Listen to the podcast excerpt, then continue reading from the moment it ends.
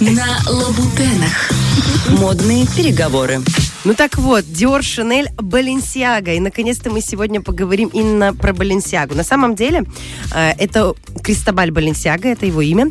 Это уникальный кутюрье, который который воспринимался как настоящий гений дизайна и гений пошива своего времени. Нужно понимать, что он не француз, он испанец, и изначально карьеру он свою стартовал именно в Испании, и потом уже покорял Париж.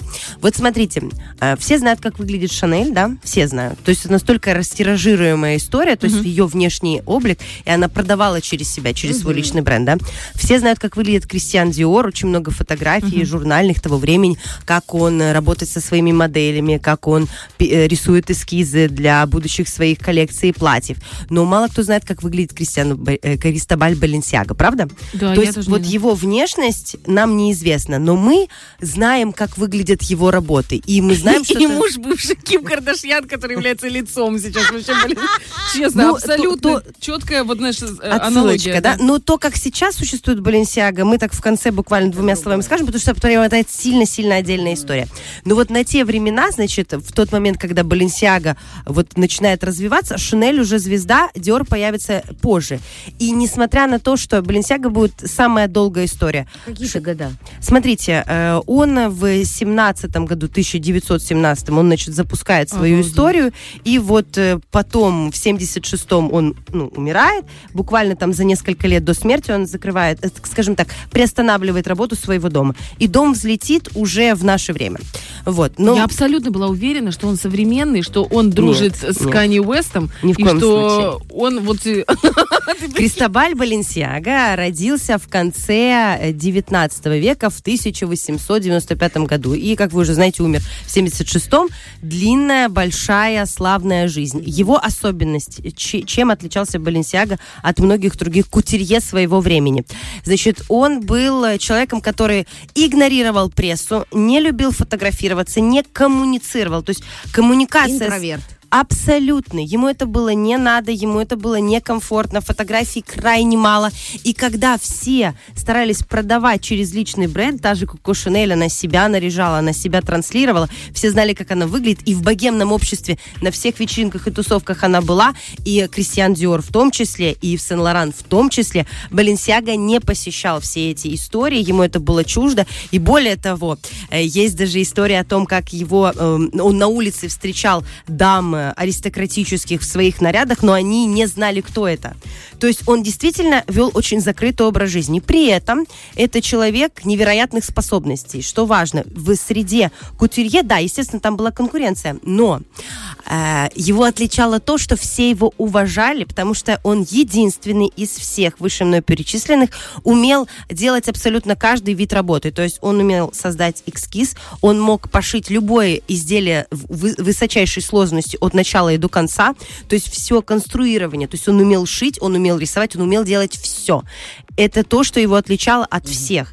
И есть очень много в интернете, будет время поюзать, и есть прям цитаты известных кутюрье о Баленсиаго, о Кристобале Баленсиаге. И каждый раз ты просто в шоке о, то, о том, как его уважало сообщество кутюрье и дизайнеров того времени. Все считали его просто невероятной величиной и высотой, потому что он действительно умел все это делать а разве они не должны все это все уметь? Я нет, нет, нет, нет, да, кстати, у них нет. очень ценится, если ты модельер и портной одновременно, и портной, потому да, что да. даже говорят, что не может быть настоящего модельера, который не знает шитья. Ну, Ты должен знать шитье. Но сейчас все работает по-другому. Да, и сейчас в индустрии моды прекрасно себе работают. Там Фаррелл Уильямс, mm-hmm. он работает сейчас в бренде Louis Vuitton, отвечает за коллекции. При этом он абсолютно не дизайнер и не портной, и не кутюрье от слова совсем. Это просто интересная медийная личность, музыкант, у которого есть определенное видение. И под это видение работает огромная команда портных и дизайнеров внутри. Но в те времена, то есть важно было самому это все уметь. Хотя, допустим, Коко Шанель, она не рисовала. То есть рисование, а, рисовка эскизов это не ее работа была. Она а работала прямо на манекене. Вот она брала ткань и на манекене создавала. Плюс у нее были идеи, плюс команда была. А Баленсиага отличался тем, что он умел делать абсолютно все. И вот он маленький мальчик, просто хочу вернуться в его прошлое, маленький мальчик 12-13 лет, который на тот момент уже хорошо шил, уже помогал своей матери. Она обслуживала, ну, в испанской небольшой деревушке, где они жили, практически всех женщин, и он помогал ей в работе. Отец рано умер, и э, одна одна из, зака из заказчиц матери заметила способности мальчика. И за свой счет звали ее Маркиза де Каса Торрес. И именно эта женщина повлияла на его жизнь, потому что она вложила в него средства, и он поехал обучаться дальше. Вот. Не единожды она вложила в него средства один раз, и потом также она спонсировала его возможность стажировки в Париже, где он набирается мастерства Портновского еще больше, взращивает свой скилл на максимум, и через время он уже открывает э, свой дом моды, да, и вначале это будет в Сан-Себастьяне в Испании. Он развивается, там у него все получается, он открывает еще несколько бутиков в Мадриде и в Барселоне, то есть он э, реально масштабируется, но происходит э, гражданская война в Испании, эм, и, как вы понимаете, это всегда палка о двух концах. Либо ты принимаешь положение, которое сейчас меняется, и существуешь в этих рамках, либо ты уезжаешь и оставляешь все, что у тебя э, там уже было нажито на тот момент. Он уезжает, оставляет все и переезжает, естественно, в Париж, потому что это центр моды, и он прекрасно понимает, что именно там э, самый большой рост может быть в дальнейшем. Нужно понимать, что на тот момент э, вообще создание модных домов, эта история, так же, как и сейчас, связана с огромным большим количеством средств. И самостоятельно, несмотря на то, что он талантлив, он открыть не может. Ему нужны инвесторы. И инвесторы, с которыми он проработает огромное количество лет, и они в Париже будут помогать ему в становлении дома Баленсиага, э, это инвесторы, которые вообще помогли нам узнать вообще о таком великом кутюрье. Вот. И что приятно, значит, э, взлет в Париже не произошел секундно. Почему это хорошо? Потому что это возможность для собственного роста и для поиска себя. Модельеров в Париже много. Ты приезжаешь, а там кишит все вот тебе Шанель, вот тебе Вионе, вот тебе Вор. То есть огромное количество дизайнеров и домов. Париж в этом плане располагает к этому, но ему нужно найти собственный почерк, собственный стиль. Копировать любые другие дома он может. Он понимает, как это шьется, он сам все может раскрыть. То есть в этом плане все классно. И у него есть клиентки, все, в принципе, неплохо. Но чтобы демонстрировать, показывать, что это Баленсиага, нужно выработать собственный стиль. На одной из встреч он э, замечает, э, с ним рядышком сидит женщина, которая, э, у которой плохое зрение, она забыла очки. И вот она говорит, а это был показ Шанель, она говорит, боже, я даже с плохим зрением и без очков понимаю, что это Шанель. Понимаете, здесь история uh-huh. про ДНК бренда. Uh-huh. Когда ты узнаешь просто даже по силуэту, по цветовому сочетанию. И он начинает очень сильно вкладываться в то, чтобы найти фирменный стиль. Где он его находит? Он находит в истории Испании.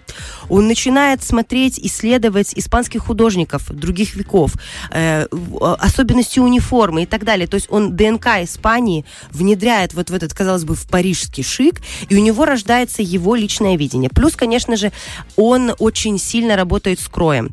Появляются покатые плечи, он начинает работать с талией, он начинает ее перемещать перемещать, где-то выше, где-то ниже, где-то талия вообще уходит. То есть он очень креативно работает. При этом, при всем при этом, он абсолютно не медийная личность. Его, ну, там несколько раз за всю его карьеру, ну, чуть ли не заставили немножечко поработать с медиа, и о, когда уже все выпустили духи, уже все выпустили, говорят, ну, Кристобаль, пора. А он такой, знаете, э, аристократической натуры, он типа, за меня говорят мои изделия. Uh-huh. Мне не нужно вот это пыли в глаза бросать. Вот, но его практически заставили, они выпустили духи 10, 10, это номер дома, в котором базировался, значит, их дом Баленсиага, и он сфотографировался. Ну, вы знаете, даже там чувствуется вот эта какая-то аристократическая жилка, э, спокойствие и нежелание, знаете, такая дистанция. Вот ты на фотографии чувствуешь дистанцию. У, например, у э, из Сен-Лорана есть фотография для его э, бренда духов, так он там полностью обнаженный. Он практически приглашает вас э, к попробовать попробовать его аромат. Знаете, как сладкий такой запретный плод. А Баленсиага... Примерно представляем. Примерно представляем, да? Красивый Сен-Лоран, да? Да, а здесь Баленсиага, он всегда немножечко как будто бы держит вот эту вот стену, стену между заказчиком и тобой. При этом он всегда себя не соединял с миром предопорте. Предопорте – это обычная одежда для, собственно говоря, нас с вами. Он всегда работал только от кутюр. То есть 70% изделия должны были сделаны полностью вручную.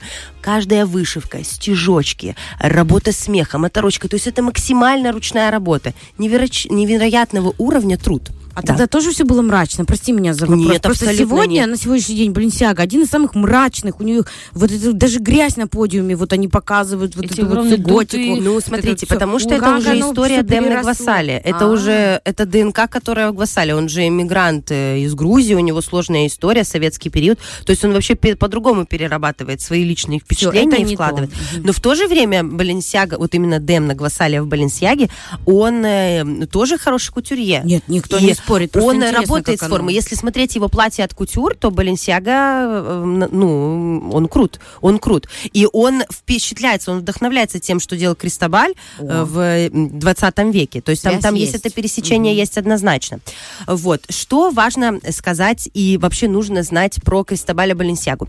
Кроме того, что он работал всегда с топовыми заказчиками, то есть это аристократия на максимум, значит, и то, что он был нелюдим, значит, как вы понимаете... Ну, красавчик еще был, я вот сейчас смотрю. Да, интересно, интересно. Очень даже. Вот, э, ну, я же думаю, вы все понимаете, что он так же, как и все великие кутюрье, по-особенному любил, да? Угу. Вот, троеточие. Э, значит, э, что еще важно и хочется сказать? Смотрите, в 20 веке, помимо того, что гражданские войны происходят на разных территориях в разных странах, угу. в 20 веке потрясло Европу очень сильно две мировые войны. И в случае с домом моды Кристобаля Баленсиаги он во время Второй мировой войны не закрывался. Нужно понимать, что э, Париж был оккупирован, да, э, фашистские, фашистской Германией, но они э, сдались, и э, Париж не пострадал. То есть Париж существовал по тем же правилам, да, то есть он не, там его не бомбили, немцы гуляли по улицам, везде угу. были их э, э, логотипы, назовем это так, свастика и так далее. И Баленсиага сотрудничал с ними. У него, опять-таки, как и у многих кутюрье, был выбор. Либо ты закрываешься и, уедь, и уезжаешь, так, как сделала э, Эльза Скиапарелли, она закрыла свой модный дом и эмигрировала в Америку. Э, Коко Шанель сотрудничала с нацистами и в тот момент закрыла свой дом, но при этом общалась с ними находилась в Париже. Она не эмигрировала. Что же сделал дом, модный дом Кристобаля Баленсиаги? Так как у него был огромный штат сотрудников, надо понимать, он не один отшивает эти коллекции, коллекции кутюрные, у него штат швей. И все эти женщины нуждаются в работе. И вообще все его люди нуждаются в работе. И они не эмигрируют, они остаются в Париже и продолжают э, работать им приходилось э, идти на постоянные какие-то, ну, я бы сказала, это нравственные жертвы, потому что приходили же молодые женщины, и они были любовницами нацистов, и им приходилось с ними сотрудничать, им приходилось шить им платья. Вот. В тот момент э, у нацистской Германии был план, чтобы а, мода переехала в Берлин. Uh-huh. А, вот. Но, к счастью, этот план не свершился, и Баленсиага, конечно, был категорически против вообще всей этой истории, но он просто понимал, что дом должен выжить. И ему нужно принять такую позицию усредненную, да, чтобы не качнулся, не качнулся маятник в какую-то сторону. И он очень часто рисковал, потому что когда нужно было найти ткани, то они контрабандой их доставляли из Испании, а этого делать было ни в коем случае нельзя, и он периодически рисковал своей жизнью. То есть а, а, опасная история была, непростая. После того, как закончилась Вторая мировая война, значит, эльзовские аппарели не возвращаются, дом моды не возрождается, да. Через какое-то длительное время, да, помните, Коко Шанель потом отправлена была, в, так скажем, отправлена в Швейцарию, вот, тяжелые времена. Десять лет она была в забвении, никто не знал, не слышал. Потом она, они, кстати, дружили, они общались, они друг другу, э, они друг с другом были близки, у них были какие-то недопонимания, но в то же время они очень, очень тесно общались с Кристобалем Баленсиаго. Но она не смогла возродить свой дом э, когда она попыталась второй раз всколыхнуть свою историю, этого не получилось, и э, публика Парижа ее не воспринимала. А вот Баленсиага, несмотря на то, что он находилась, ну, как бы можно было по-разному на него среагировать. Он продолжал работать и после Второй мировой войны. Mm-hmm. У него был такой невероятный заказ, который очень сильно повлиял вообще на его карьеру, и он считается таким знаковым, если вот исследовать его историю. Значит, эм, бельгийская, э, бельгийская принцесса должна была выходить замуж. Он должен был вот это вот свадебное платье вообще. невесты сделать. И для него это был такой важный заказ, потому что это было практически в финале уже его карьеры, и э, это, это было уже эра телевидения, и все это должны были транслировать, uh-huh. и как бы все понимали, что вот Баленсиага, то есть платье для будущей королевы, то есть такая красивая история. Вот он создал платье, с этим связана там тоже великолепная история, потому что э, пытались до последнего сдержать э, эту историю, спрятать, не рассказывать, кто создает платье, какое это платье. Потом это выльется в прессу, кто-то сдал эту историю. А он всегда был сторонником того, что он в закрытую работает с женщинами, то есть он, он удерживает все эти секреты женских фигур и так далее. В общем, и это была красивая история, такое платье ну, белое, да, да, да, да, медийную сферу, там оторочка норка, и все это было О. красиво. Поэтому Баленсиага это культовый кутюрье, если хотите много в Пинтересте, допустим, там в Гугле можно найти его работу того времени, это всегда интересные силуэты, нужно всегда понимать, что это очень дорого, это всегда лучшие ткани, это всегда про от кутюр, это никакого предопорте. Вот. И Баленсиага, и так же, как и вот Мартана Маржела, я вам тоже когда-то рассказывала mm-hmm. про него, это те дизайнеры, те кутюрье, на которых ориентируются и сейчас. Я не думаю, что очень сильно ориентируются на какие-то работы вот кутюрье того времени, но вот есть два человека, вот Маржела это уже больше наше время, а Кристобаль это те времена, которые являются вот каким-то источником вдохновения в любые времена, потому что это сложно, это про портновское мастерство, мастерство, это про силуэт, это про кройку, это про максимально ручную работу, и это про идеальную посадку именно на вас. От кутюр отличается тем от предопорте, что предопорте, оно должно сесть как бы на каждого, uh-huh. на любого. А от кутюр сядет именно на вас, на ваш рост, на ваши бедра, на вашу талию. Это делается лично для вас. А чтобы хорошо село, нужно что? Правильно? Хорошо поработать. Хорошо поработать, а еще хорошо покушать микрозелени. Нет, Саша, ты прости, я уже, знаешь, такой очень эм, грубый мостик к следующей рубрике. Очень интересно, очень интересно. Сидела прям с открытым ртом. Я думаю, что так же, как и все, кто нас сейчас слушает. Невероятно. Открываешь новый мир, знаете, как мир других, вот как там у Бузовой мужчин, дизайнеров. Ну, хотя очень многие дизайнеры именно мужчины. Да, Спасибо. это точно. В сравнении с Бузовой, это то, чего хотела Александр сегодня утром. А, кстати, э, Баленсиага не любит Бузову. Он же запретил ей носить ее. Там целый скандал был. Так что ты не зря Бузову привела в пример. А ты поняла? Извините. Поняла. Фреш на первом.